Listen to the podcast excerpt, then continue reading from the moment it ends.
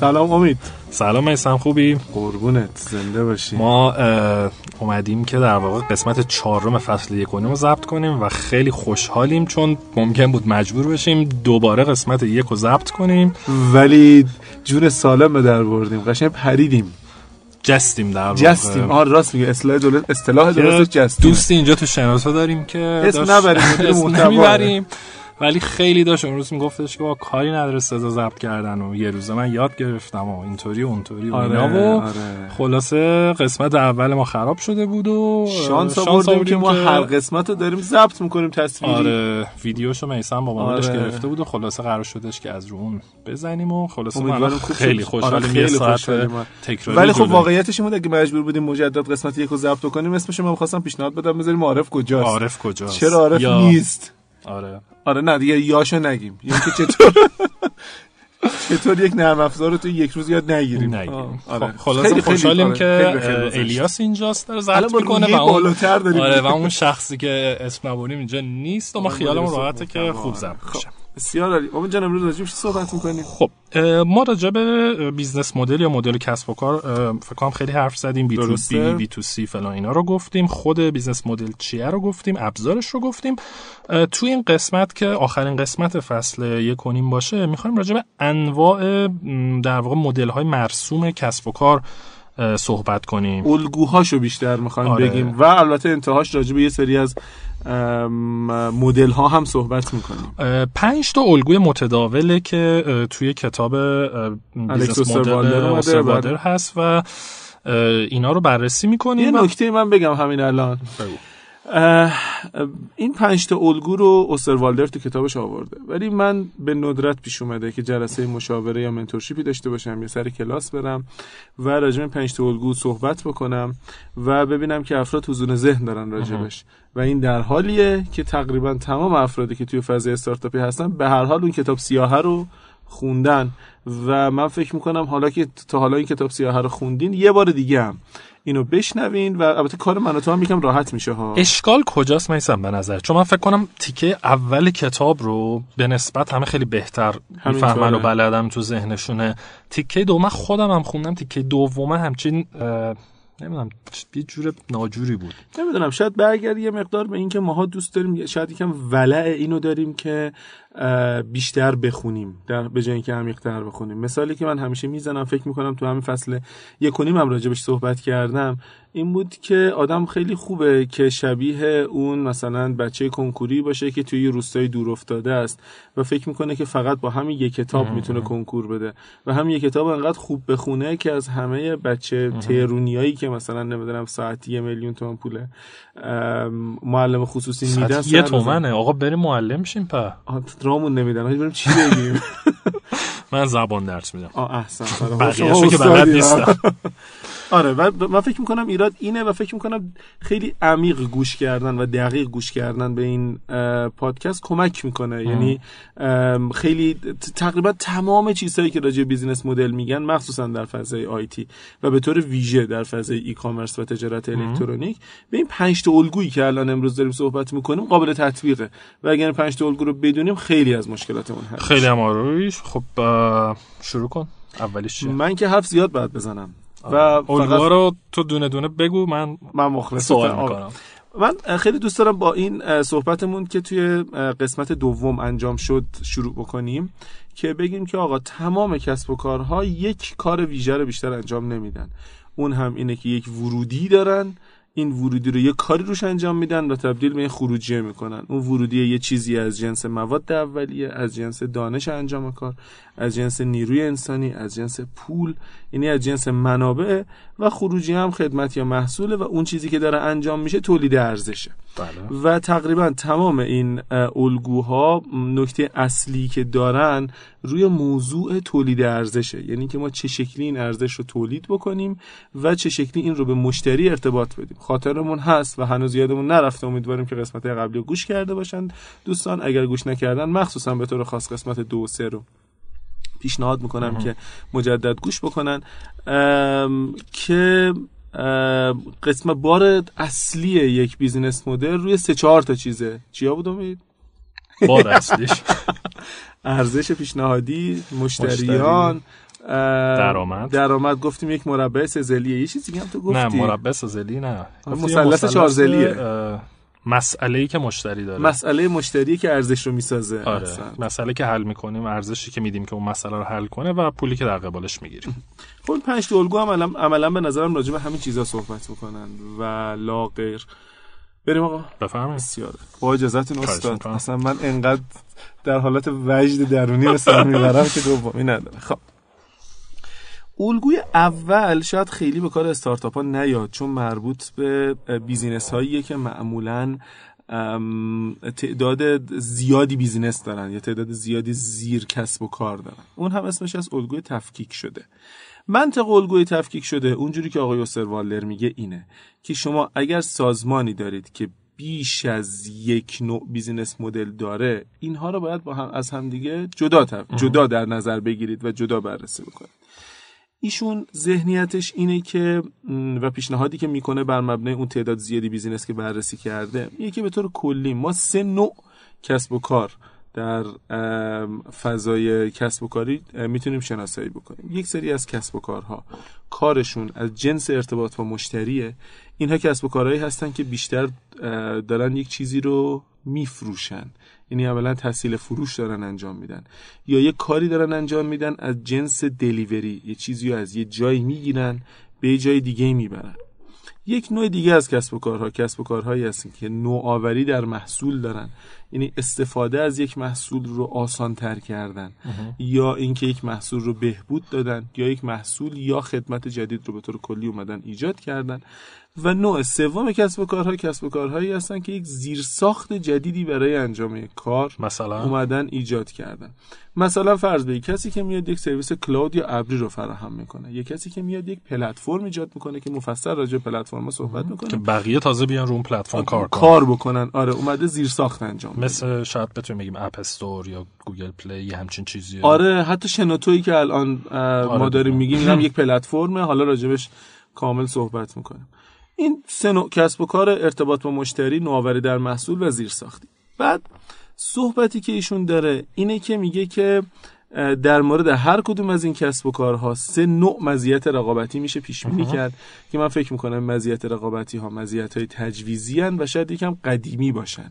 یعنی الان فکر می‌کنم که الان 7 سال 6 سال 7 سال 8 سال گذشته از انتشار کتاب خلق مدل کسب و کار اوستر والدر و تئوری های جدیدتری اومده.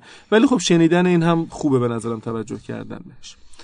یا شما یک برتری عملیاتی دارید؟ که این برتری عملیاتی باعث مزیت کسب و کار شما میشه. مثل چی؟ استاد این چیزا تویی. ببین فکر می‌کنم یه جایی که تو مثلا بهره خیلی بالاست.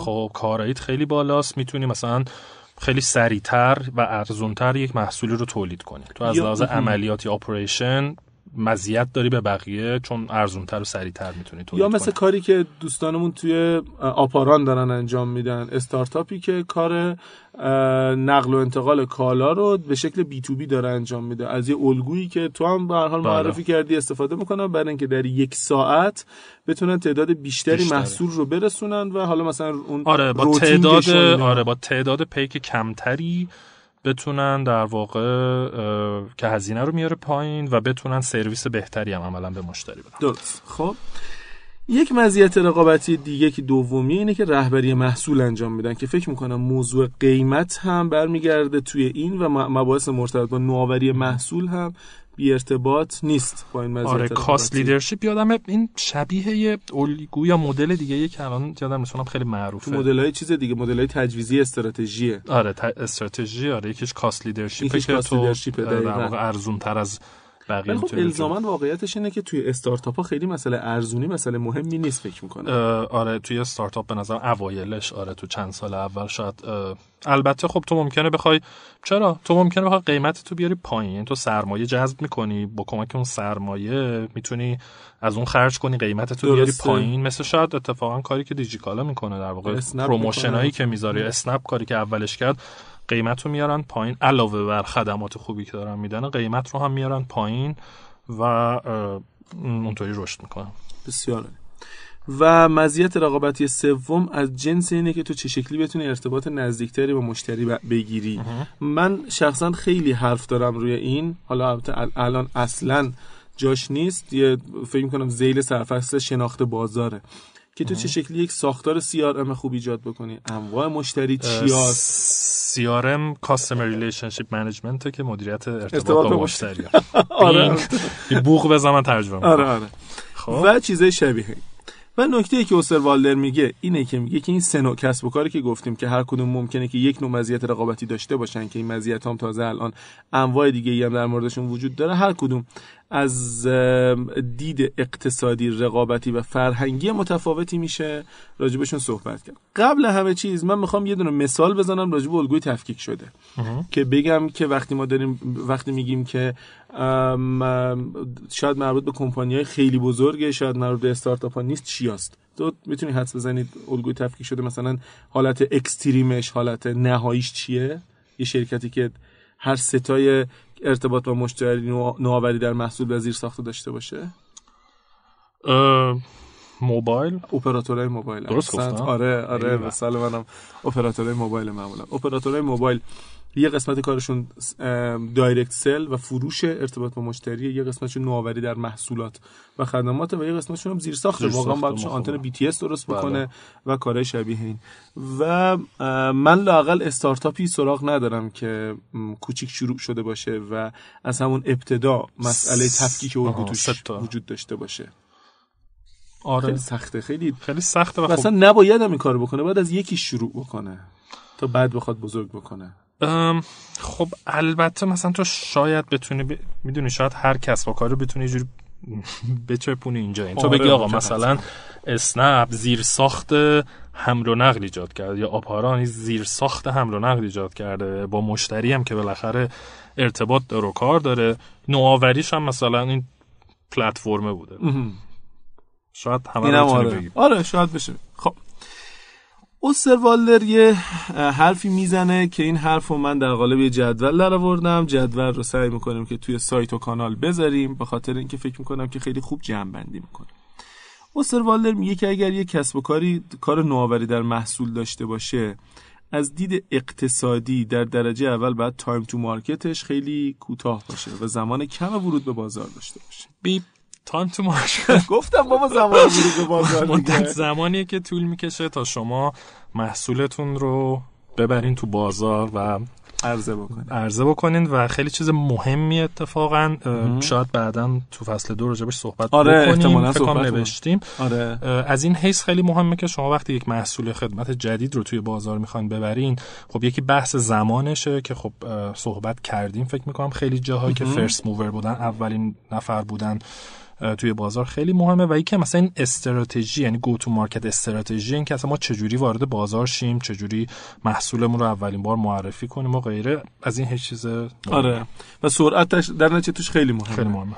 و به خاطر اینکه تو داری یک نوآوری انجام میدی و آدم ها ممکنه که عاشق این نوآوری تو باشن یا این نوآوری تو مشکل بزرگی ازشون حل بکنه می‌تونه قیمت گذاری بالایی انجام بدی.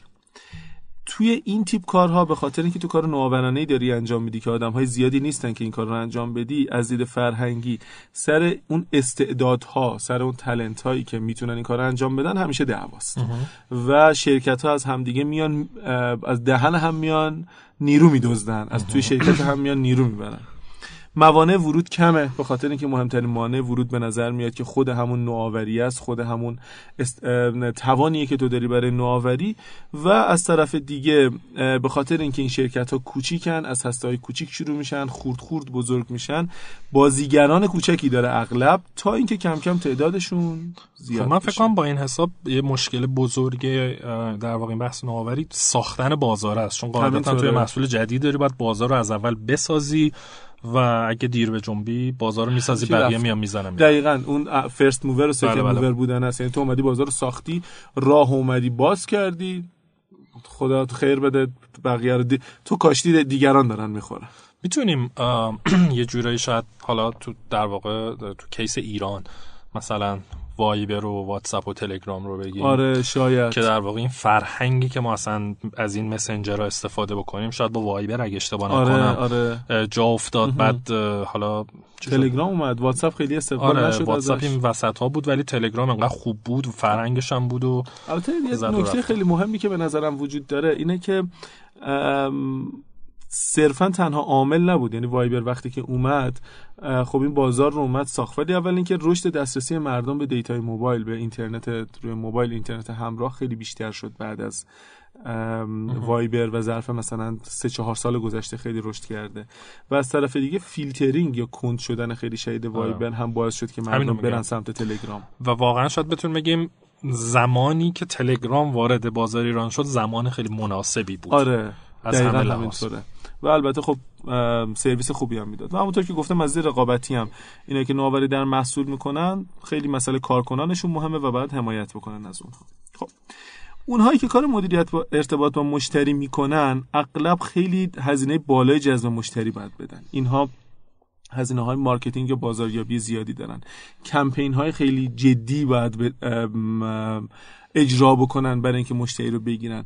اون customer acquisition cost ه که راجبش صحبت کردیم توی قسمت قبل یا قسمت قبلش خیلی اهمیت داره براشون. و در نتیجه اینا صرفه جویی براشون مهمه. هزینه های عملیاتیشون باید تا جایی که میشه پایین باشه و اقتصاد ناشی از محدوده دارن که فکر می‌کنم خوبه که از دوستان اصفهان پلاس بخوایم که یه آیتم کوتاهی راجع به اقتصاد ناشی از محدوده برای ما صحبت کنه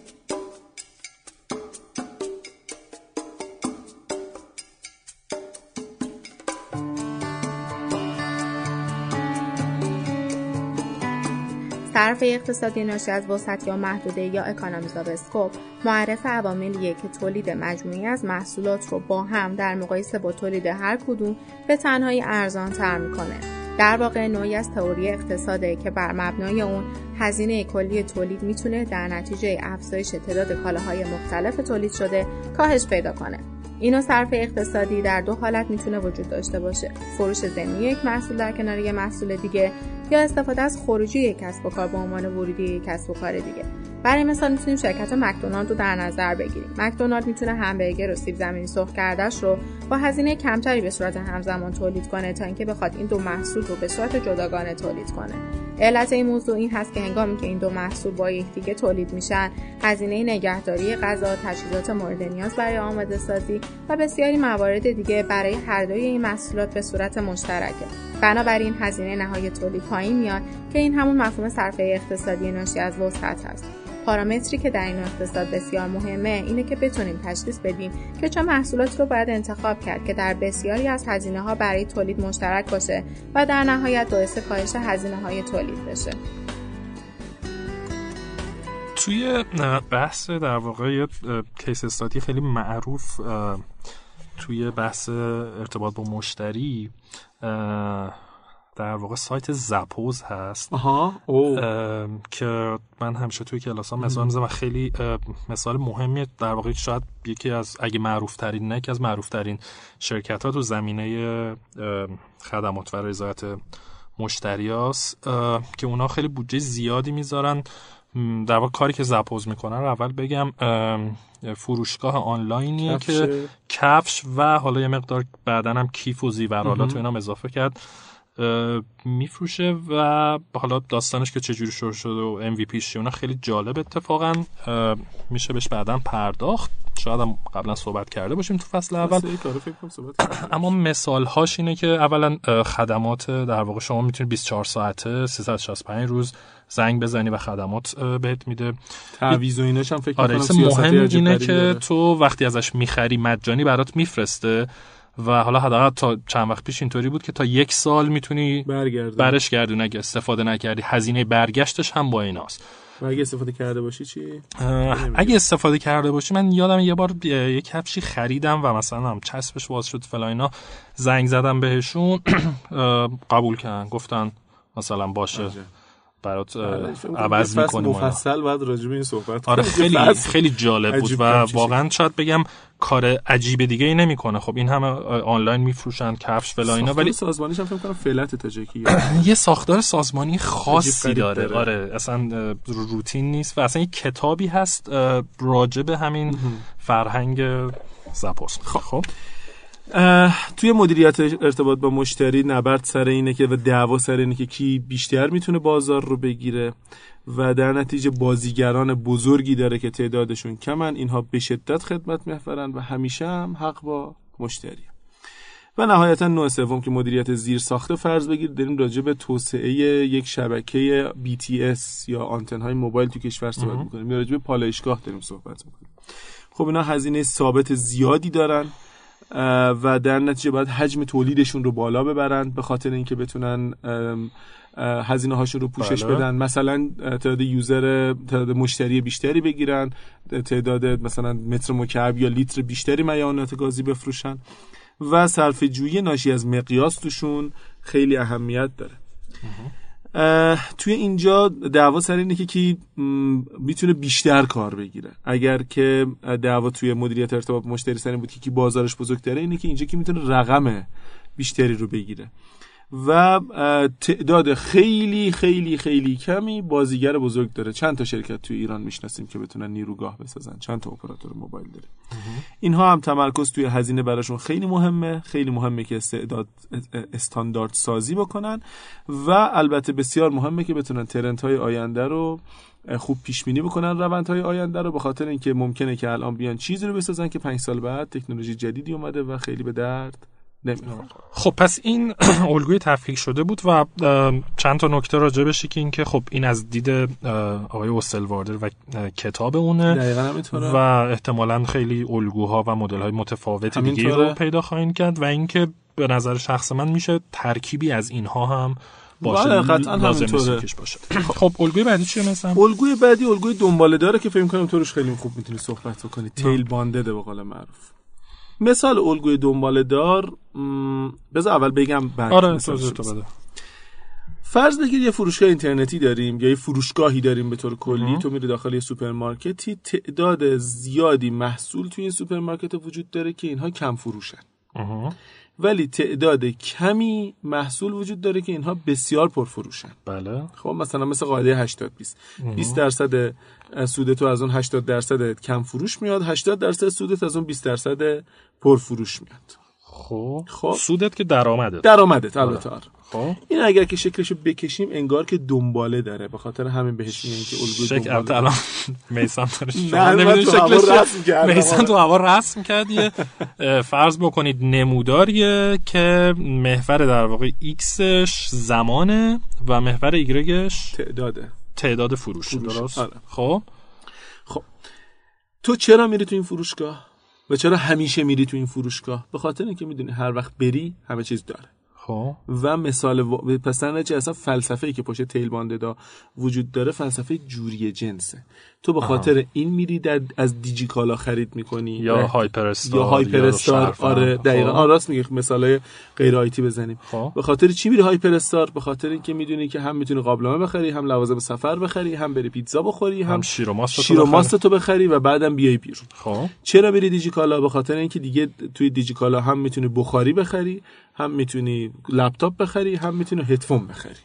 البته اینم هست که معمولا اینها قیمتاشون هم پایین تره همینطوره. اصلا اینو دقیق اینو نکته بعدی بود که می‌خواستم بگم که کلید موفقیت اینها اینه که تو بتونی یک پلتفرم خوب داشته باشی برای ارائه محصول.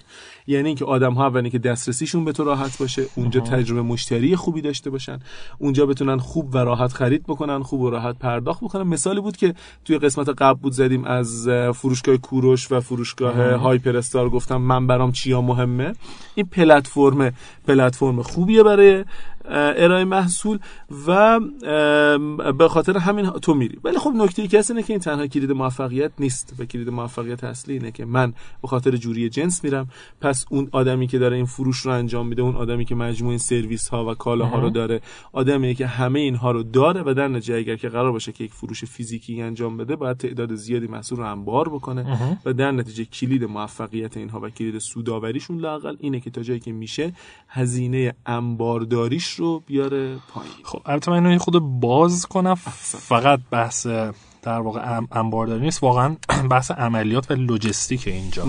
بهترین مثالی که شاید اینجا بتونیم بزنیم الان به ذهنم رسید والمارت.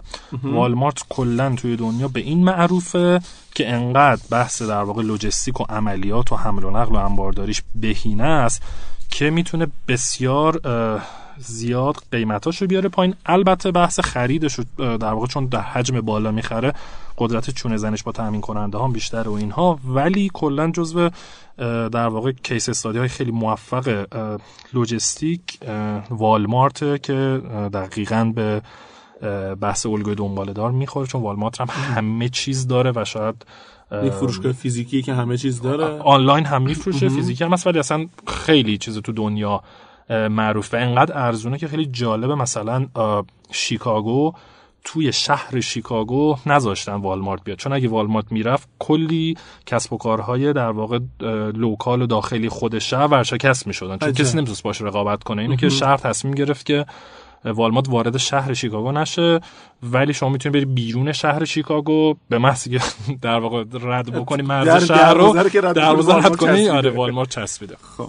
خب شما مثال خارجی خیلی خفن زدی آقا قشنگ. آره یادمون افتاد و دقت بکنی الان حالا منم مثال داخلی خیلی خفن بزنم. خب من دیجیکالا نبودم نمی‌دونم ولی حدس می‌زنم مثلا اینکه دیجیکالا یه سری از چیزاشو پیشنهاد شگفت انگیز می‌زنه احتمالاً به خاطر اینه که هزینه انبارداری اینها از هزینه از به قول معروف درآمدی که از فروشش خواهد داشت بیشتر میشه و فقط اینا رو می‌خواد رد بکنه بره. احتمالا اجناسی که شگفت انگیز شده درصد قابل توجهیشون اجناسی که مال خود دیجیکالا نه مال به حضور شما عرض کنم که مثلا تامین کنندگان خب صحبت خوبی کردی چون اینجا وقت بحث مارکت پلیس هم به وجود میاد و از... آه اون میاد توی الگوی آره. بعدی آره. توی بعدی هست آره آره آره خب چون یه جاهایی مثل مثل دیجیکالا و مثل آمازون هم خودشون میفروشن و انبار دارن و همه چی هم مدل marketplace دارن یعنی یه سری تامین کننده هستن که اونا مستقیم برای توی مشتری میفرستن از طریق پلتفرم همین الان همین جوریه. البته دیجیکالا اگر اشتباه نکنم خودش تحویل میده مطمئن نیستم بامیلو بامیلو ولی مثال کامل marketplace آره من دو کالای اخیری که از دیجیکالا خریدم دقیقا همین جوریه. تو تامین کننده رو انتخاب می‌کنی ولی پیک دیجیکالا میاد. در نتیجه مثلا اما خب آمازون مثلا اینطوریه که تو می‌تونی از یه تامین کننده بخری و اون تامین کننده مستقیم برای تو پست می‌کنه و به دستت می‌رسه. خب؟ یه مدل یه چیز دیگه که در الگوی دنباله دار شناخته میشه و البته هم الگوی دنباله دار هم پلتفرم چند وجهی استفاده می‌کنه کافه بازاره. تو به خاطر چی میری کافه بازار؟ همه اپا هست؟ همه اپا هست. و همه اپ هایی که هست مثلا یه سری از اپ تو ممکنه که از پلی استور محدودیت دانلود یا محدودیت دسترسی داشته باشی. بله. به واسطه اینکه مثلا ایران تحریم کردن ولی اینجا همه چی هست. مثلا پاخور مهمترین کاری که باید انجام بدم ایجاد پاخوره به نظر و اصلا یه سری اپ فریه که حدسم اینه که شاید پولی هم نمی‌گیره بابتش. فکر می‌کنم قدیم اینجوری بود. من چون مشتری کافه بازار نیستم نمی‌دونم. آره نمی‌دونم. بسیار.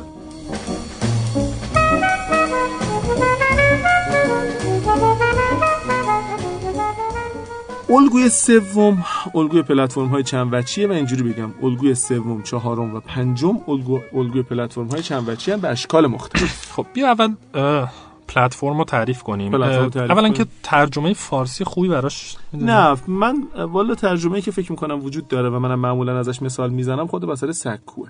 میگم که پلتفرم جاییه که برای اینکه دو چیز رو به هم مرتبط بکنه. انگار که سکوی قطار. اگه سکوی قطار وجود نداشته باشه اون ریلی اون قطاری که میاد روی ریل و در عین حال آدم ها که میان نمی‌تونن دسترسی داشته باشن بهش. مثلا مثل مترو تو نمی‌تونی چه شکلی می‌خواد به پری سوار آره سکو واقعا ترجمه تحت لفظیشه ولی واقعا به نظرم شاید نمیرسونه. یه ترجمه که من اینجا پیدا کردم بازارگاهه. که البته حالا ممکن بر مارکت پلیس هم باشه آره. ولی یه چیزی این وسط نه بازار نه سکوه آره بازارگاه یه جایی که در واقع چیزا با هم متصل میشه حالا ما به هر حال پلتفرم میگیم چون فکر کنم که رایجه و همه آره همه می‌شناسن دیگه. خلاصه پلتفرم یه چیزیه که دو یا چند تا چیز دیگر رو هم وصل می‌کنه وصل خیلی می‌کنه. ساده بخوایم بگیم و. وقتی ما الان داریم راجع به مدل کسب و کار پلتفرم میگیم یعنی فرض بکنید شمایی که شرکت یا استارتاپ رو دارید شما اون پلتفرم هست دقیقا همینطوره شما پلتفرمی هستین که دو یا چند گروه مجزای مشتریان که از هم درسته که مجزا هستن ولی به هم دیگه مرتبط هستن رو به هم وصل می‌کنه آره البته مشتری همشون نیستن هر کدوم یه اسم مشتری یکی- تو هن دیگه. تو ما الان پلتفرم رو دارم در مقام استارتاپه دارم می‌بینم. آره ولی خود این گیج کننده میشه چون ممکنه یکی تامین کننده است یکی به تبلیغ میده چند یکی فلان. در وجه. آدم و چند آره، وجه رو به هم متصل. که آره. و نکته ای که هست اینه که تو توی استارتاپ به واسطه این پلتفرم یا داری این ارتباط رو ایجاد می‌کنی یا داری تسهیل می‌کنی. یعنی آدم ها جای دیگه دسترسی چنین دسترسی براشون وجود نداشته. یا به این سهولت یا اصلا به طور کلی چنین دسترسی وجود نداشته. خب. نکته ای که وجود داره اینه که multi-platform ها یا پلتفرم های چند وجهی مهمترین کاری که انجام میدن اینه که این گروه های مختلف رو باعث باعث تسهیل ارتباطشون میشه. پس در نتیجه مهمترین business ی که multi-platform ها دارن موضوع شبکه سازی مثل؟ لینکدین. مثل لینکدین. آه، خب. البته لینکدین شاید به تو بگید social media یا رسانه اجتماعی من فکر می‌کنم نه. multi-platform های آره البته واقعا. بین کارجویان و کاریابان آره ارتباط برقرار می‌کنه. بذار یه مثال یکم اه، به قول من مالتی پلتفرم تر بزن. باشه بذار من لینکدین رو خیلی خلاصه بگم. چه چرا میگم مالتی پلتفرم؟ علتش اینه که شما به عنوان یه آدم می‌تونی بری در واقع مجانی یه پروفایل بسازی. و اونجا هستی خب میشی یه نفر. از طرفی شما داری محتوا می‌سازی پست می‌ذاری مقاله می‌سازی. یعنی شما هم غیر از اینکه پروفایل باز می‌کنی داری نقش تولید کننده محتوا رو هم داری. دو تا نقش تو داری یه side پلتفرم که کسایی هستن که می‌خوان استخدام بکنن یا headhunter ن recruiter ن یه پروفایل recruiter داری. پول میدی recruiter میشی. پس اون یه وجهته که داری از اون وجه پول دریافت می‌کنی. بهش امکاناتی میدی. یه وجه دیگه شرکتان. یه وجه دیگه کسایی که تبلیغ میدن. خب. و شما می‌تونی بری تبلیغ. اینه که اینا رو هر کدوم می‌تونی یه وجه حساب کنی. حالا که دیگه با موضوع مثال شد بذار یه مثال خیلی معروف multi-platform بزنیم. آره که اغلب آدما نمی‌دونن نمی‌دونن. آره. معروف یعنی ترین multi. پلتفرمی که وجود داره به نظر من گوگله. خب search گوگل. search گوگل نه پلتفرم گوگله search گوگل یک قسمت یک- قضیه است یک جزءشه okay. okay؟ گوگل چیکار می‌کنه؟ من مشتری وب من وبگرد پا میشم میرم از خدمات گوگل به صورت رایگان استفاده می‌کنم. یه جیمیلی دارم که هیچ وقت تموم نمیشه. میرم از search گوگل بدون اینکه مبلغی پرداخت بکنم استفاده می‌کنم. پس گوگل پس من یک آدمی هستم که میام مراجعه می‌کنم. از طرف دیگه یه سری آدمی هستن که به واسطه اینکه من دارم اینجا میام و حضور دارم حاضرن تبلیغ بدن. که نگاه می‌کنیم. وقتی که مثلا می‌زنیم AdWords دیگه مثلا که اون نه نه. AdWords رو نمیگم. AdWords فکر می‌کنم side سومشه. این که مثلا من دارم می‌زنم فرض بگیر که فروشگاه آنلاین میکروفون الان میکروفون خب. جلومونه یه سری نتیجه ارگانیک میاد یعنی نتایجی که مبتنی بر search گوگل یه سری نتایجی میاد که بالای این هاست. یعنی انگار گوگل داره کلید واژه میفروشه.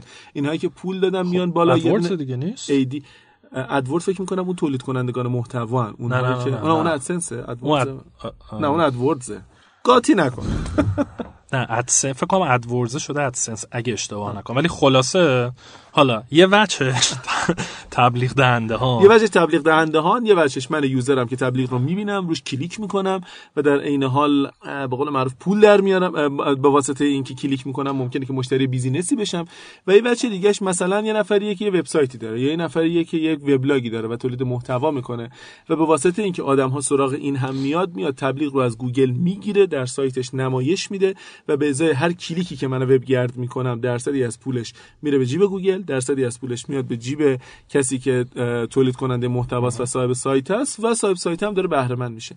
چنین پلتفرمی اگر که وجود نداشته باشه وبگرد هایی که به صورت رایگان دارن استفاده می‌کنن. به حضور شما عرض کنم که تبلیغ دهنده ها و تولید کننده های محتوا نمی‌تونن کنار هم دیگه جمع بشن. و این دقیقا باعث تسهیل ارتباط شده. okay خیلی خب. عالی. آره. نکته که وجود داره اینه که راجع به این موضوع بخش مشتری خیلی میشه صحبت کرد. نکته خیلی اساسی که وجود داره اینه که business multi-platform ها این نیست که پلتفرم رو ایجاد بکنن. اینه که بتونن اکوسیستمی حول این پلتفرم درست بکنن. یعنی اینکه من بیام یک وبسایتی شبیه گوگل درست بکنم الان یعنی مثلا اینکه این نفر بیاد راحت search بکنه اینکه بتونم تبلیغ بگیرم و تبلیغ نشون بدم الان خیلی کار سختی نیست. یا اینکه من پلتفرم مثلا کاریابی ایجاد بکنم شاید حتی احتیاج نداره که از اول شروع بکنم به اینکه یه چیزی رو بنویسم. نه یه دونه سایت وردپرسی بالا میارم به حضور شما برم یه پلاگینی می‌خرم الان برنامه نویسا من فوش میدن. ولی در مقام MVP به نظرم درسته. خواه. میرم یه نفر رو میارم که این سایت وردپرسی منو این قالبم RTL بکنه سازگار با زبان فارسی بکنه و این بالا اومده. پلتفرم بالا اومده. اون کاری که من باید انجام بدم اینه که تا جایی که می‌تونم این اجزای مختلف رو این وجه های مختلف رو دور این پلتفرم جمع, جمع کنی و یه جور بالانسی جمع کنی. یعنی اگر مثلا بگیم اسنپ یه پلتفرم فرض کنید دو بچیه که راننده و مسافر رو به هم وصل می‌کنه به شدت مهمه که به اندازه کافی راننده باشه که شما اسنپ می‌خوان بگیرید یه راننده باشه. از اونورم اونقدی مسافر باشه که راننده مرتب بتونه بگیره. خب نکته ای که وجود داره به نظرم تو این قضیه من یه چیز کاملا تجربی بگم. اونم اینه که توی یک بیزینس مالتی پلتفرم قیمت خود پلتفرم یک عددی بین 12 تا 17 درصد قیمت کله. شما فرض بگیرید 15 درصد. کاملا دارم سرانگشتی میگم. خب. اصلا قابل محاسبه نیست. یعنی شما فرض بگیر که مثلا الان اگر که حالا البته اسنپ الان خیلی بزرگ شده رشد کرده. اون جایی که تو نقطه شروع رشدش بود یا مثلا به هر حال به یه درصد رشد خوبی رسیده بود ولی به اندازه الان بزرگ نشده بود اگر کسی می‌خواست بیاد قیمت گذاری بکنه قیمت اسنپ قیمت پلتفرمش نبود. قیمت بله. مجموع مشتری و راننده ها بود و قیمت پلتفرم فقط حدود 15 درصد قیمت و فکر می‌کنم در واقع تراکنشی که داره دیگه. این تو میگه من انقدر مسافر دارم انقدر راننده دارم روزی هم انقدر سفر دارم همینطور. انجام میدم. خب. هر کدوم از این بخش مشتری یه جریان درآمدی مخصوص به خودشون دارن ارزش مخصوص به خودشون دارن و نکته ای که هست اینه که هر کدوم از اینها باید وجود داشته باشن تا بقیه قسمت ها هم بیان. آره و, و اون بحثی که دفعه پیش کردیم توی ابزار business model که صحبت می‌کردیم مثل بوم یا canvas. این نکته خیلی مهمه که شما وقتی پلتفرم چند وجهی دارید برای هر وجهتون باید یه business model داشته باشید. ممکنه از از این ور یه جور پول در میانه از اون ور یه جور ارزشی که به این میدیم متفاوته به اون میدیم متفاوته. اینا خیلی دقت کنید چون شاید یکی از بزرگترین اشتباهاتیه که من می‌بینم آدما توی multi platform یا چند وجهی می‌کنن اینه که فقط یه در مشتری یا کاربر رو business model ش رو می‌کشن. خب پس با این حساب اگر که ما اعتقاد داریم به اینکه باید یک اکوسیستم شکل بگیره دور این پلتفرمم ما باید یه کاری بکنیم که این اکوسیستم شکل بگیره. یکی از کارهایی که انجام میشه اینه که معمولا شما یک گروه از مشتریان رو انتخاب می‌کنید و بهشون یا پول یا پول می‌دید یا خدمت رایگان می‌دید یا promotion و تخفیف و این حرفا کاری می‌کنید که اینها جمع شن دور شما که به واسطه اینکه اینها جمع شدن بقیه جمع شن. البته این حرفی که من می‌زنم به معنی توالی زمانی نیست. یعنی اینکه مثلا من اول بیام خدمات رایگان بدم که مثلا ها جمع بشن که بعدش مثلا تبلیغ دهنده ها جمع بشن. نه. ولی خب نکته ای که هست اینه که به هر حال به یکی از اینها معمولا باید یک چیز یک یارانه پرداخت بکنیم که یارانه الان در case گوگل اون search گوگل اون Gmail یه که من بدون پرداخت یک ریال دارم آره Google Docs کل سرویس های کل گوگل. سرویس گوگلی که وجود داره. و چیزی که وجود داره اینه که خیلی وقتا استارتاپ ها اینو نمی‌بینن. یعنی که توی من یه اصطلاحی دارم برای بچه‌ای که میان برای مشاوره پیش من. میگم که اول اینکه تو پلتفرم توسعهش دادی. اوکی سه ماه چهار ماه طول کشید. اینکه بخوای این اکوسیستم رو شکل بدی بین 12 تا 24 ماه طول می‌کشه. و این اکوسیستم تو شکل نگیره تو نمی‌تونی انتظار درآمدزایی ازش داشته باشی. خاکخوری داره به معنای واقعی کلمه. تو باید این انتظار رو داشته باشی که مثلا دو سال هم خرج خودت و تیمت در بیاد هم پول بازاریابی رو بدی تا پلتفرم شکل, شکل بگیره. و خیلی از multi اما... اینجا شد. اما. وقتی شکل گرفت میره یه نکته گفتی تا یادم رفته بگم یه دونه وجه دیگه خود گوگل data ییه که میفروشه. همینطوره. در واقع از شما داره یک سری داده های جمع می‌کنه به عنوان وبگرد که اینها رو داره به یک کسای دیگه میفروشه. پس باز یه وجه دیگه هم اونها هستن. راجع به یارانم که گفتید case اسنپ رو چون مطمئن هستم می‌تونم بگم. اسنپ اوایلش کاری که می‌کرد این بود که به راننده هاش یه تضمین درآمدی عملا می‌داد. میگفتش که تو باید در واقع اویلیبل باشی اپت روشن باشه آماده سفر باشی. مثلا 20000 تومان می‌گفت اگه سفر آها. برات اومد که اومد و می‌گیری. اگه مثلا یک ساعت شد سفرت مثلا دو تا سفر نشی حالا عددش رو نمی‌دونم من پول اونو بهت میدم که راننده خیالش راحت بودش که این بمونه. از اون ور اونا تخفیف به مشتری می‌داد. آره marketing می‌کنن که هی حالا مشتری اضافه کنم ولی به نظرم یکی از سخت ترین کارا بالانس, نگه داشتن اینجاست. در صورتی که شاید تو case گوگل اونقدر این بالانس سخت و مهم نباشه چون در هر صورت تو داری خدمات رو دریافت می‌کنی تو search تو می‌کنی. حالا اون دو تا یا 20 تا در واقع تبلیغ داشت شاید اونقدر پلتفرم رو به هم نریزه. درست. بسیار عالی.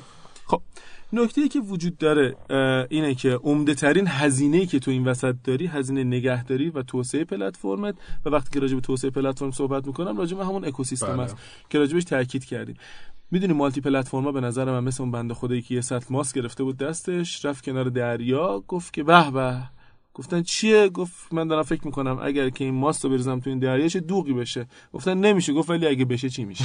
اینم هم همین جوریه. یعنی multi platform خیلی جذابن. تو بله. فکر می‌کنی به اینکه مثلا یهو یه اکوسیستمی شکل دادی از هر کدوم از اینا انقدر ریال می‌گیری این کار رو انجام میدی ولی شکل دادن این خیلی سخته. اصلا business ت شکل دادن اینه. عملا الان بزرگترین فکر می‌کنم استارتاپ ها و معروف ترین ها هم استفاده می‌کنن. مثل اصلا اصلا Air B N B اوبر فیسبوک اینا همه یک جور پلتفرم چیه؟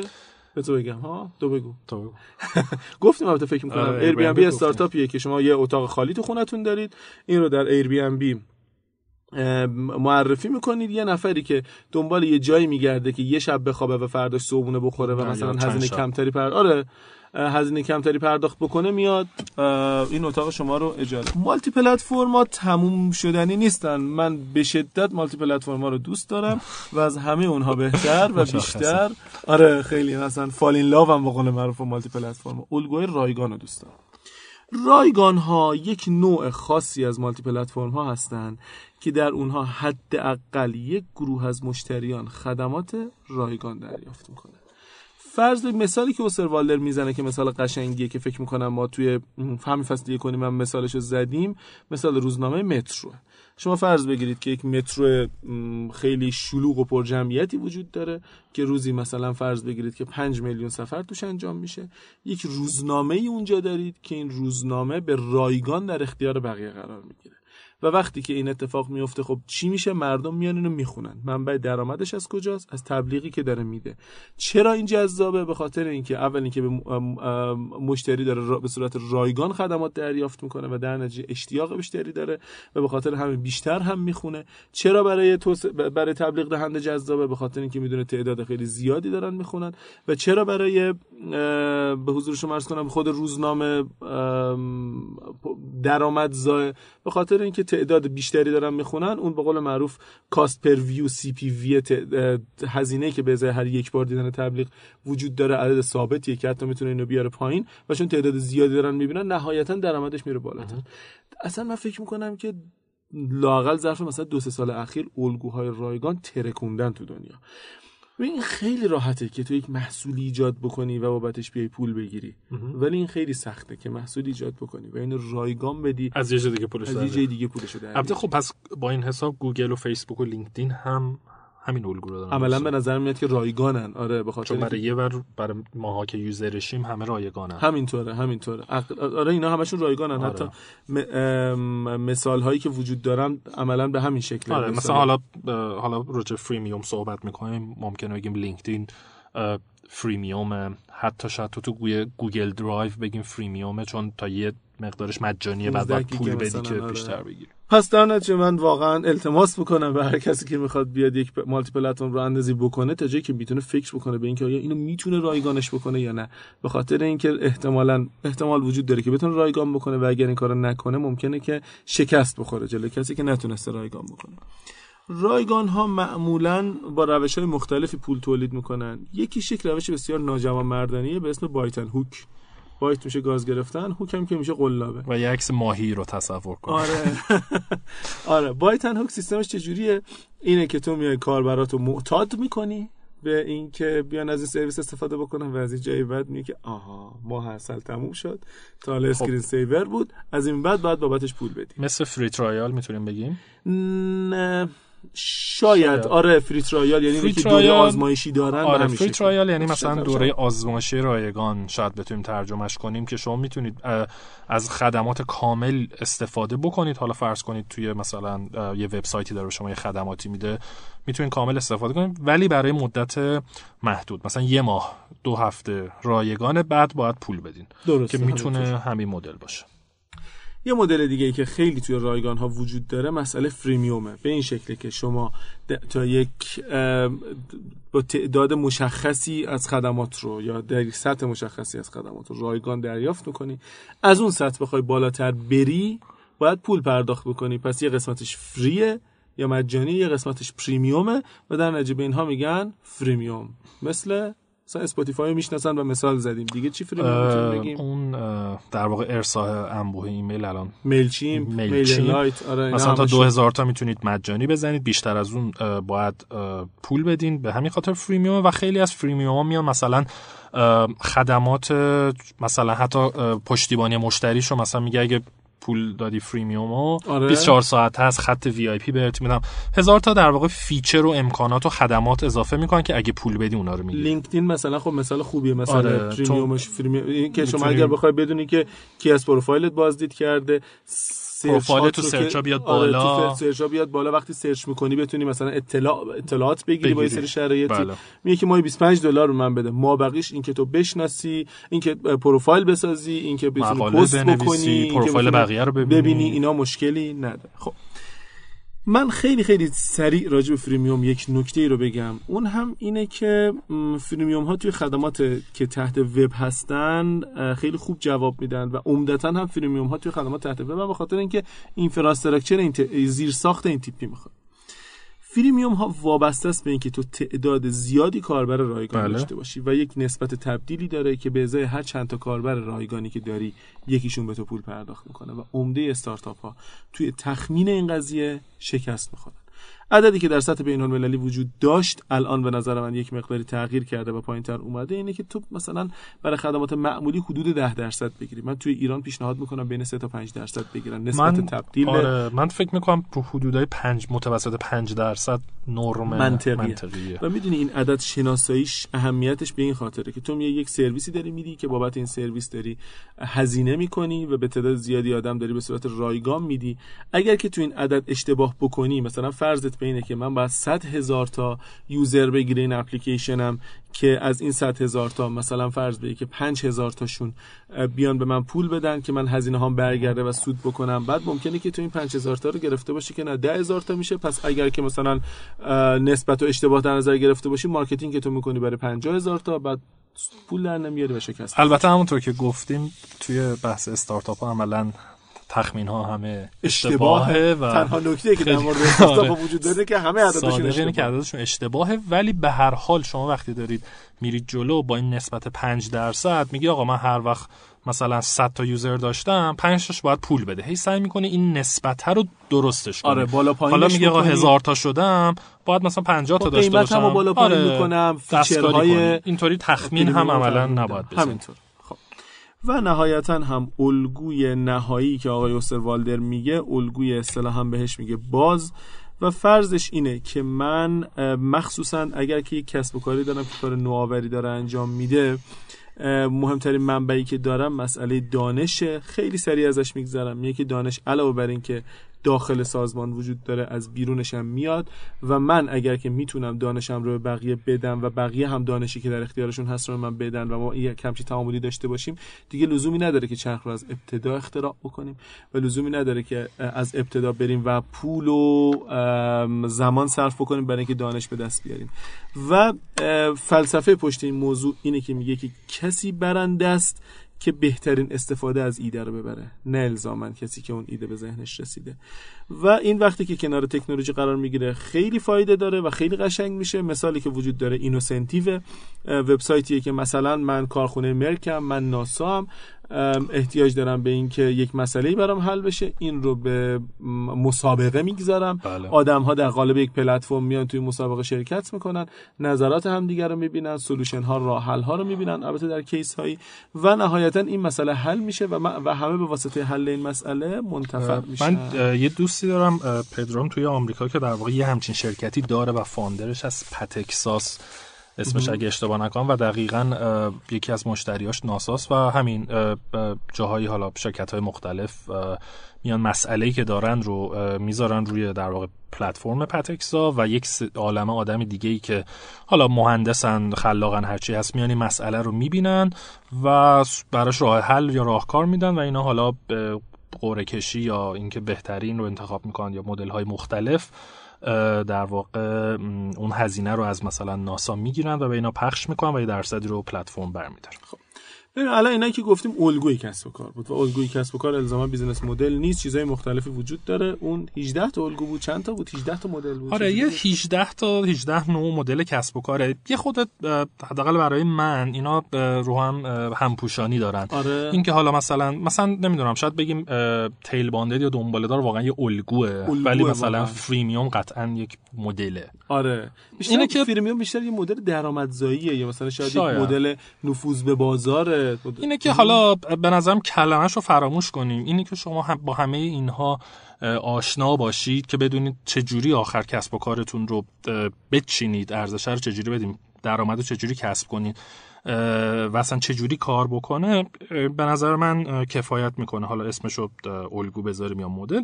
یه توضیحی هم من بدم. ما یه سری در واقع استراتژی قیمت گذاری وجود داره که اونو با مدل کسب و کار متفاوته, متفاوته و قاطی نکنیم. اینکه شما چجوری محصول یا خدمتت رو قیمت گذاری می‌کنی یا محصول سبدی از محصولات رو قیمت گذاری می‌کنی بحث جداییه که ما واردش نمیشیم جزئی از استراتژی بازاریابی می‌تونه باشه جزئی از استراتژی آره. ورود به بازارته. آره. اینا رو کاملا متفاوته با خب انواع مدل ها خب یکی ببینید مدل خیلی ساده است که شما یه چیزی رو میفروشی مثل مغازه مثل نونوایی مثل نمی‌دونم سوپر هرچی به تولید ارزشی می‌کنی بابت اون تولید ارزش مستقیم پول می‌گیری. آره. یه حالت دیگه در واقع پلتفرمه. حتی شاید من سوپر و حتی شاید مثلا نمی‌دونم بیجی هم دار اکسل حساب کنم فروش مستقیم به خاطر اینکه میره چیزای می‌خره می‌ذاره تو انبارش و تو مغازش و میفروشه. ولی وقتی که بقیه هم میان می‌ذارن دیگه آره marketplace بشه یعنی تامین کننده ها بیان بتونی شما ببینید چه تامین کننده چی گذاشته و بخری. میشه marketplace که صحبت کردیم. خود پلتفرم حالا دو وچی چند وچی و مارکت پلیس هم که یه مدل یه مدل دیگه درآمد اینو که در واقع شما یه جورایی حالا بروکریج بهش میگن میدلمن میگن یا یه جورایی دلالیه در واقع. بازار سازیه به نظرم بیشتر. آره یا مثلا... مچ میکینگ همسان پیدا کردن. آره یا شما می‌خوای مثلا ماشین بخری یکی خونه اجاره بکنی خونه اجاره بکنی. آره یا ماشین یه نفری یا یه املاکی یه چیزی میاد این وسط میره اونور پیدا و واقعا خلق ارزش می‌کنه. آره، یعنی اگر آره، که تو دلال مسکن وجود نداشته باشه مجبوری بری توی محل در تمام خونه ها رو بزنی بگی که البته الان دیگه میری تو دیوار شیپور آره راست میگی. سایت و نکته که هست اینه که brokerage می‌تونه پلتفرم باشه یا نباشه؟ بله مدل ممکن سنتی باشه. خب دو تا مدل دیگه از شبیه همن یکی crowdsourcing یکی crowdfunding ترجمهش برون سپاریه. در واقع crowdsourcing و و جمع سپاری. که crowdfunding رو crowdfunding رو یه مالی هم آخرش می‌ذارن برون سپاری مالی یا جمع سپاری مالی. داستان crowdsourcing مثل همین پتکسا هست یا این چی بود؟ اینو InnoCentive InnoCentive که در واقع شما یه چیزی رو می‌ذاری که بقیه بیان راجبش مثلا راه حل بدن ایده بدن و غیره. جالبه captcha ی نسل دو فکر می‌کنم که شما مثلا یه عکسی نشونت میدن آره که این خیلی قشنگه. که این عکس رو باید تایپ بکنی این مهمترین کارکردی که داره اینه که شما دارید میگید که مثلا این شماره پلاکی که 1317 احتمالا یه دونه مثلا ماشین Google Street رفته عکس گرفته شما اینو دارید وارد می‌کنید این مشخص می‌کنید میگید این عدد این عددیه که من وارد کردم. آره. تعداد زیادی آدم که اینو وارد می‌کنن تایید میشه. فوق العاده تعداد زیادی از کتاب های قدیمی داره دیجیتال آره. میشه توی توی TED اگر بگردید راجع به captcha ی در واقع صحبت تدی هست که اگر که در واقع پیداش بکنیم می‌ذاریم توی کانال. خیلی جالب واقعا که از خلاق ترین کارهایی که کردن. و حتی شاید مثلا مثل ویکیپدیا رو شاید بتونیم بگیم crowdsourcing چون بقیه میان می‌نویسن اما crowdfunding حالا مثال های خارجیش Kickstarter یا Indiegogo هست. مثال های داخلیش مهربانه دونیت فاندوران ویکینیکی من اخیرا دیدم راه افتاده. اون رو ندیدم. crowdfunding مدلیه که مثلا شما میرید یک محصولی رو فرض کنید خیلی ساده بگیم یه میکروفون جدیدی شما ابداع کردی میری نمونه محصول تو MVP رو یک فیلمی یا اصلا خود محصول آمادت رو می‌ذاری توضیح میدی راجبش و میگی من انقدر پول احتیاج دارم که این رو بسازم و ساعت Pebble مثلا اینجوری بود. بازار کنم. چی؟ ساعت پبل ساعت ماژیک آره. حتی محدود به اینم نیست. من کسی رو میشناختم که جام جهانی قبلی یه خانم ایرانی ساکن آمریکا بود. به ملت گفته بود برای من 5000 دلار جور بکنین من پاشم برم از برزیل مستقیم آره. براتون گزارش تهیه بکنم و 5000 دلار جور شد میشه جونش رفت برزیل. و و در واقع عملا شما دارید دونیت می‌کنه اعانه میگن درسته؟ اعانه می‌کنید اعانه آره. می‌کنید حالا بعضی وقتا بلا عوضه. مثلا یکی داره کار خیرخواهانه می‌کنه یا هنرمندی می‌خواد یه کار جالبی بکنه. شما اعانه می‌کنید بازگشتی ممکنه برای شما نداشته باشه. شما دارید واقعا دونیت می‌کنه. اما تو مدل های دیگه مثل مثلا کیک استارتر و غیره که شما یه محصول خلاقی رو گذاشتید معمولا اینطوریه که تو چند صد. میگه مثلا من ده هزار دلار پول می‌خوام و شما می‌تونید یا مثلا 100 دلار یا 500 دلار یا 1000 دلار بدید. خب به ازای هر کدوم از این پول هایی که بدید اون یه چیزی میده. مثلا میگه آقا اگر که 100 دلار دادی من مثلا بعدا رو اون محصولم به تو یه اعتباری میدم. آره. 500 تا شد مثلا ارسال رایگان, ارسال رایگان می‌کنم تو نفر اف جزء نفرهای اولی هستی که می‌گیری هزار تا شد نمی‌دونم سه تا رو به قیمت یه دونه میدم یا هرچی و اگر که اون ده هزار تا تو اون باز زمانی که تعریف می‌کنه اون ده هزار تا رو جمع کرد ده هزار تاش رو یا هر چقدر که جمع بشه بیشتر از ده هزار رو می‌گیره و اون سایت یا پلتفرم یک درصدی از روی این برمیداره. اما اگه به ده هزار تا نرسه اون پول رو به کسایی که پول دادن برمیگردونن و اتفاق نمیفته یکی مدل تبلیغاته که شما خیلی معروفه و آره، خیلی معروف و تبلیغ در واقع می‌دید و جوابم میده بعضی وقت freemium و free trial رو توضیح دادیم. یکی بحث در واقع license هست که چی میگم فارسیش رو؟ لیسانس حق استفاده. حق استفاده است یا لیسانس که مثلا شما این نرم افزاری می‌خرید میگه اینقدر پول بده بابت حق استفاده از نرم افزار من. امروز من داشتم راجع به نرم افزار حسابداری صحبت می‌کردم که می‌گفت که من این رو به صورت برای اینکه یک ساله مثلا به تو میدم اینقدر البته subscription نیستین نه ببخشید حق استفادهش اینه که تو مثلا اینقدر میلیون تومن به من بدی تا اصلا وارد اکوسیستم مشتریان من بله.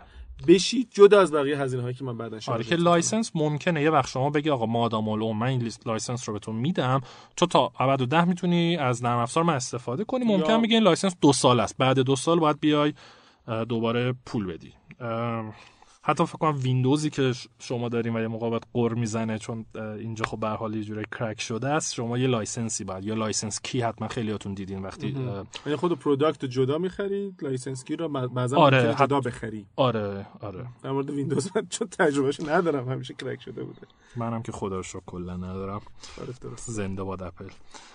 خب یکی بحث در واقع اجاره دادن و لیزینگ و ایناست که شما چیزایی دارید که اجارهش می‌دید حالا محصول خدمات و غیره.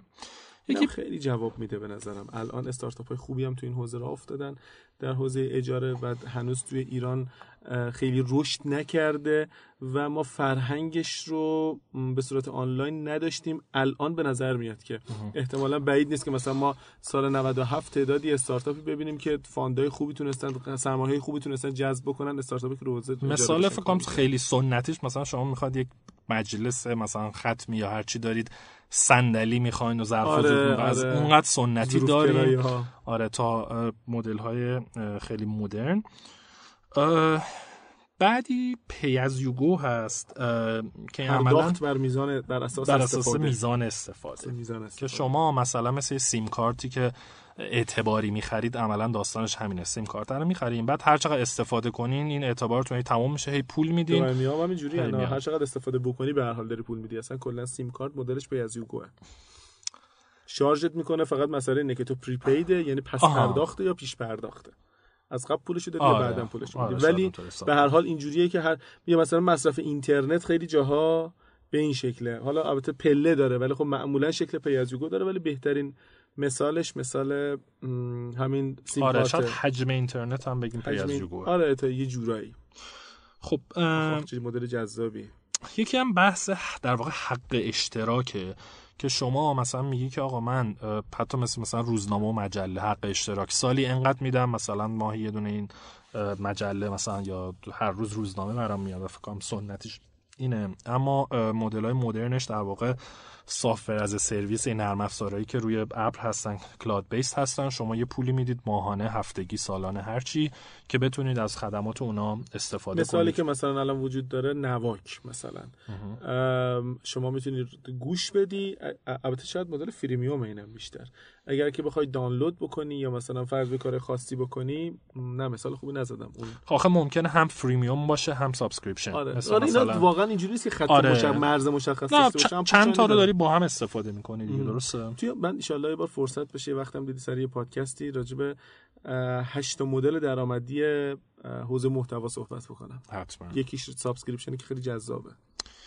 خب حتی بحث در واقع بحث موبایل که شما یه اس ام می‌زنی میگی که مثلا من روزی این سرویس آره شدم. عضو این سرویس شدم عضو این این خدمات, خدمات رو می‌گیرم. روزی 10 تا تک تومانی مثلا میدم برام یه دونه فال حافظ بفرست.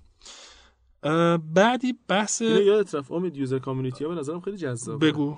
user community ها اینجوریه که شما پول یه حق اشتراکی پرداخت می‌کنید برای اینکه عضوی از یک جایی باشید.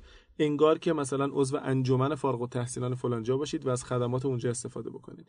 یا عضو مثلا باشگاه های ویژه باشید VIP club ا باشید که من اینم به نظرم میاد خیلی توی ایران جواب میده به خاطر اینکه جاش خالیه. این هم از جنس subscription ه. خب و حتی فکر کنم عضو مثلا باشگاه ورزشی شدن هم یه چیزی این وسط هست. آره آره آره. خب یکی دیگه بحث ریزر بلیده که میشه در واقع تیغ صورت تراشی تیغ آره چقدر سخته. آره دیگه. که این داستانش کسب و کارهایی مثل مثلا خود تیغ داستانش چیه؟ داستانش اینه که شما اون دسته تیغ در واقع ممکنه خیلی ارزون باشه. شما مثلا یه دسته تیغ ژیلت ممکنه بخری که نمی‌دونم باتری می‌خوره میلرزه هزار تا کار می‌کنه و غیره. 5000 تومن و مثلا آره مثلا 5000 تومن اما هر تیغش 10000 تومن آره. پرینتر مثال خیلی خوب آره دیگه ایه که شما واقعا یه پرینتر شاید بگیری مثلا 100 هزار تومن کارتریجش رو بخواید مثلا رنگی و سیاه سفید بخری سیاه هر کدومش هر مثلا کدومش دوباره آره یا حالا جمعش نسپرسو هم مثال معروفیه که تو دستگاه دستگاه گرونی نیست ولی هر کدوم این قرص های نسپرسو مثلا 4 تومن 5 تومنه. و برعکسش و برعکسش دیگه. شما بتونید در واقع خود اون وسیله اصلی رو گرون بخری و اما مواد مصرفیش خیلی ارزون باشه و رو اون ارزون بودن اون مانور بدین که بتونین این گرونه رو بفروشین. یکی بحث bundling یعنی شما بسته هایی درست کنی.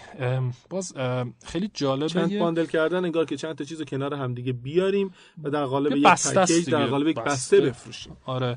یه دوباره دوستی بودش. توی آمریکا یه چیز جالبی الان فکر کنم لانچ کرد و موقعی باش صحبت می‌کنم ایدهش رو داشت که اینطوری بود. میگفتش که آدما خب مثلا فرض کن هر روز تو یه تعدادی قرص می‌خوای بخوری خب؟ مثلا هر روز باید یه قرص نمی‌دونم چه استامینوفن بخوری ویتامین ب بخوری مثلا مولتی ویتامین بخوری چه چی.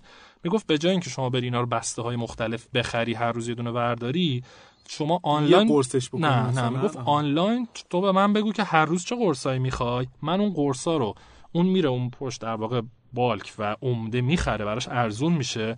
بعد به اقتضا اینکه تو میگی من هر روز چی می‌خورم اینا رو پکیج می‌کنه برات. خب یعنی قرصا رو می‌ذاره کنار هم مثلا حالا تو یا هر چی؟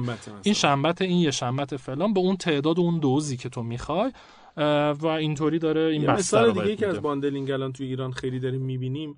اغلب پلتفرم هایی هستن که یا اغلب به حال وبسایت ها و سرویس هایی هستن که دارن به شما محتوا میفروشن. مثلا فرض کن که مثل فیلیمو مثل IPTV یا آیو آی سیما اینها یه محتوا دارن به تو میدن ولی هنرشون اینه که بخواد خود محتوا این مصرف اینترنتش بالاست میاد میگه که من پول مصرف اینترنت تو رو هم میدم و انگار که این دو چیز رو اومده کنار همدیگه گذاشته و این یک آره. بسته کرده که تو subscription پرداخت می‌کنی. برای اینکه است... بله. استفاده بکنی. ولی خب نکته ای که هست بسته یه ای رو بسته ای. داره می‌گیری. که حالا این ممکنه شما در واقع چند تا محصول یا خدمت رو از شرکت ها و سازمان های مختلف کنار هم بذارید. ممکن از داخل سازمان خودتون درسته. اینا رو کنار هم بذارید. که عملا یه استراتژی قیمت گذاری هم حساب میشه. چون شما میگی مثلا من موبایل رو میدم مثلا 100 هزار تومن case رو میدم 10 هزار تومن هدفون هم میدم 20 هزار تومن. اما اگه هر سه تا رو با هم بخری مثلا میدم 120 هزار مثلا تومن. 10 تومن upselling و تخفیف cross میدم. selling مثلا. که قرار شد واردش نشیم. و آخرین مدلی که ما اینجا داریم بحث مزایده. و مناقصه و ایناست که شما به عنوان کسی که این مزایده یا مناقصه رو برگزار می‌کنید یه حق‌الزحمه حالا ثابت یا درصدی از اون مزایده مناقصه رو می‌گیرید. یه در واقع مشتری من داشتم توی آمریکا که باشون کار می‌کردیم کارش مزایده ماشین بود و این توی ایران خیلی به نظرم این وجود نداره و اونا اینطوری کار می‌کرد که همه فروشندگان و در واقع حالا دیلرشیپ ها یا فروشندگان خودرویی که سراسر آمریکا بودن یه بر پلتفرم بودن یه برم کسایی بودن که ماشیناشون رو میذاشتن و این به صورت مزایده خرید و فروش می‌شد و اونها یه. پولی می‌گرفتن خب این الگوها و مدل هایی بود که تو ذهن من و میسم بود و ممکنه خیلی مدل های دیگه ای وجود داشته باشه. ممکنه چند تا از اینا با هم باشن ممکنه نصف نیمه باشن. و فقط یه ایده ای خواستیم بدیم و می‌تونید باز مطالعه کنید سرچ. کنید و چیزای بیشتری پیدا من کنید. با توجه به اینکه یه ساعت گذشتیم و دیگه خلاصه بار آب. سرمون گذشته. دو تا یه دقیقه یه چیزی بگم. یه دقیقه اول اینه که واقعیتش اینه که من اعتقاد دارم به این که اگر کسی منطق طراحی مدل کسب و کار رو بدونه همین چیزی که ما گفتیم و واقعا چیزی جز اینم نیست. من و تو هم فکر می‌کنم فقط تکرار کردیم. بله. اون مثلث چهار وجهی رو بدونه دیگه احتیاج به چیز پیچیده ای نداره. این 18 مدل و اینها که هم داخلی ها میگن هم خارجی ها میگن هم بیشتر ایده میده به نظر من به آدم. و هر کدوم از این اف هر کسی که می‌خواد یک مدل کسب و کار رو طراحی بکنه بشینه و واقعا فکر بکنه راجب مشتریش راجب مشکل مشتریش راجب ارزش پیشنهادیش راجب مدل درآمدیش و راجب بقیه چیزهایی که وجود داره و حالا ما هم راجبش صحبت بله. کردیم. به نظر میاد که این کفایت می‌کنه. و خیلی هم دنبال این که حالا بنده اینا نکنن خودشونو. آره دنبال این که اسمش اینه حالا فریمیوم اینه اون اسم بذارین روش کاری باشین. ببینید که این مدل چجوری قرار کار کنه چجوری ارزش رو بده پوله رو بگیره. آخر داستان اینه. مثلا کامپیوتر دل یه مدلی به نظر این وسط ها داره دل کاری که کرد بعد از مدتی این بودش که در واقع تولیداتش رو برون سپاری می‌کنه به جاهای مختلف قطعات و اینا رو سفارش میده. حتی فکر می‌کنم اسمبلی یا منتاجش رو هم برون سپاری می‌کنه. کاری که می‌کنه اینه که با برند خودش اینا رو میفروشه و فکر کنم فقط هم آنلاین میفروشه اگر اشتباه نکنم. یعنی یه چیزی این وسط شاید ترکیبی از مدل های مختلف باشه یا خیلی کسب و کار دیگر ممکنه بهش بر بخوریم که چیزی خلاصه آره. این وسط هست در نتیجه گاف پلنگ هم ولی داره آره جواب ولی جواب میده. نکته دومی که می‌خوام بگم اینه که یکی از ساده ترین کارهای دنیا درس دادن موضوع طراحی مدل کسب و کاره.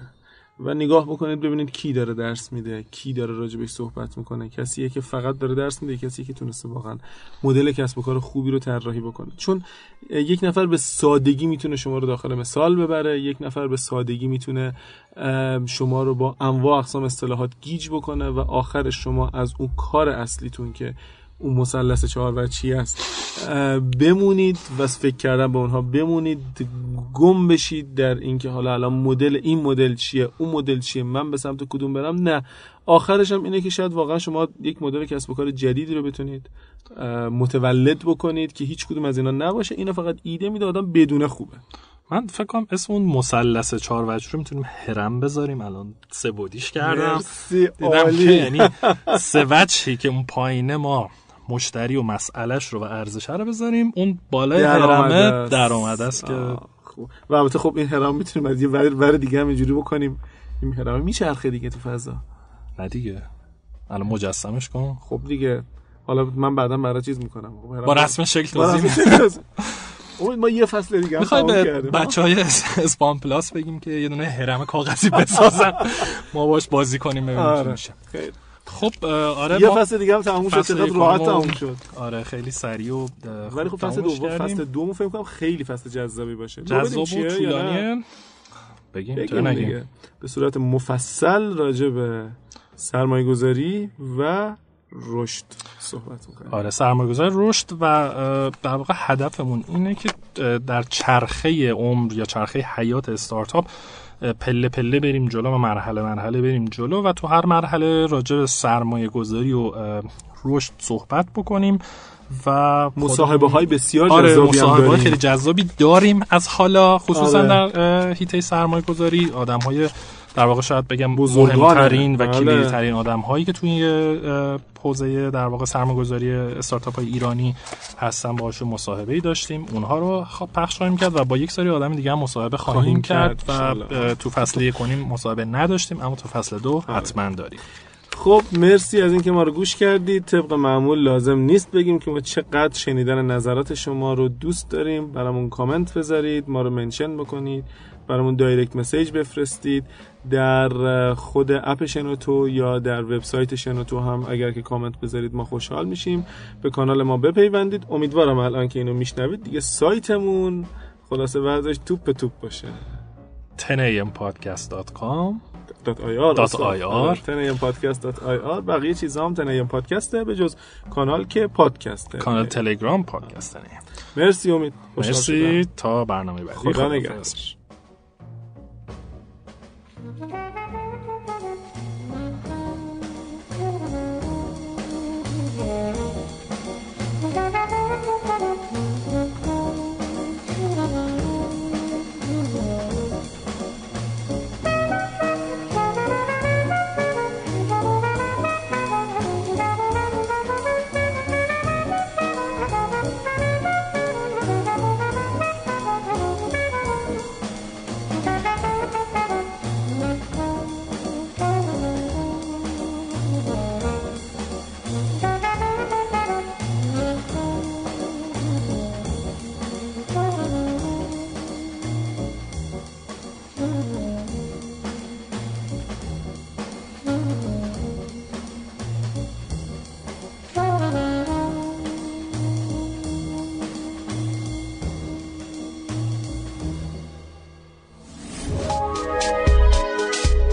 شنوتو سرویس اشتراک گذاری فایل های صوتی www.shenoto.com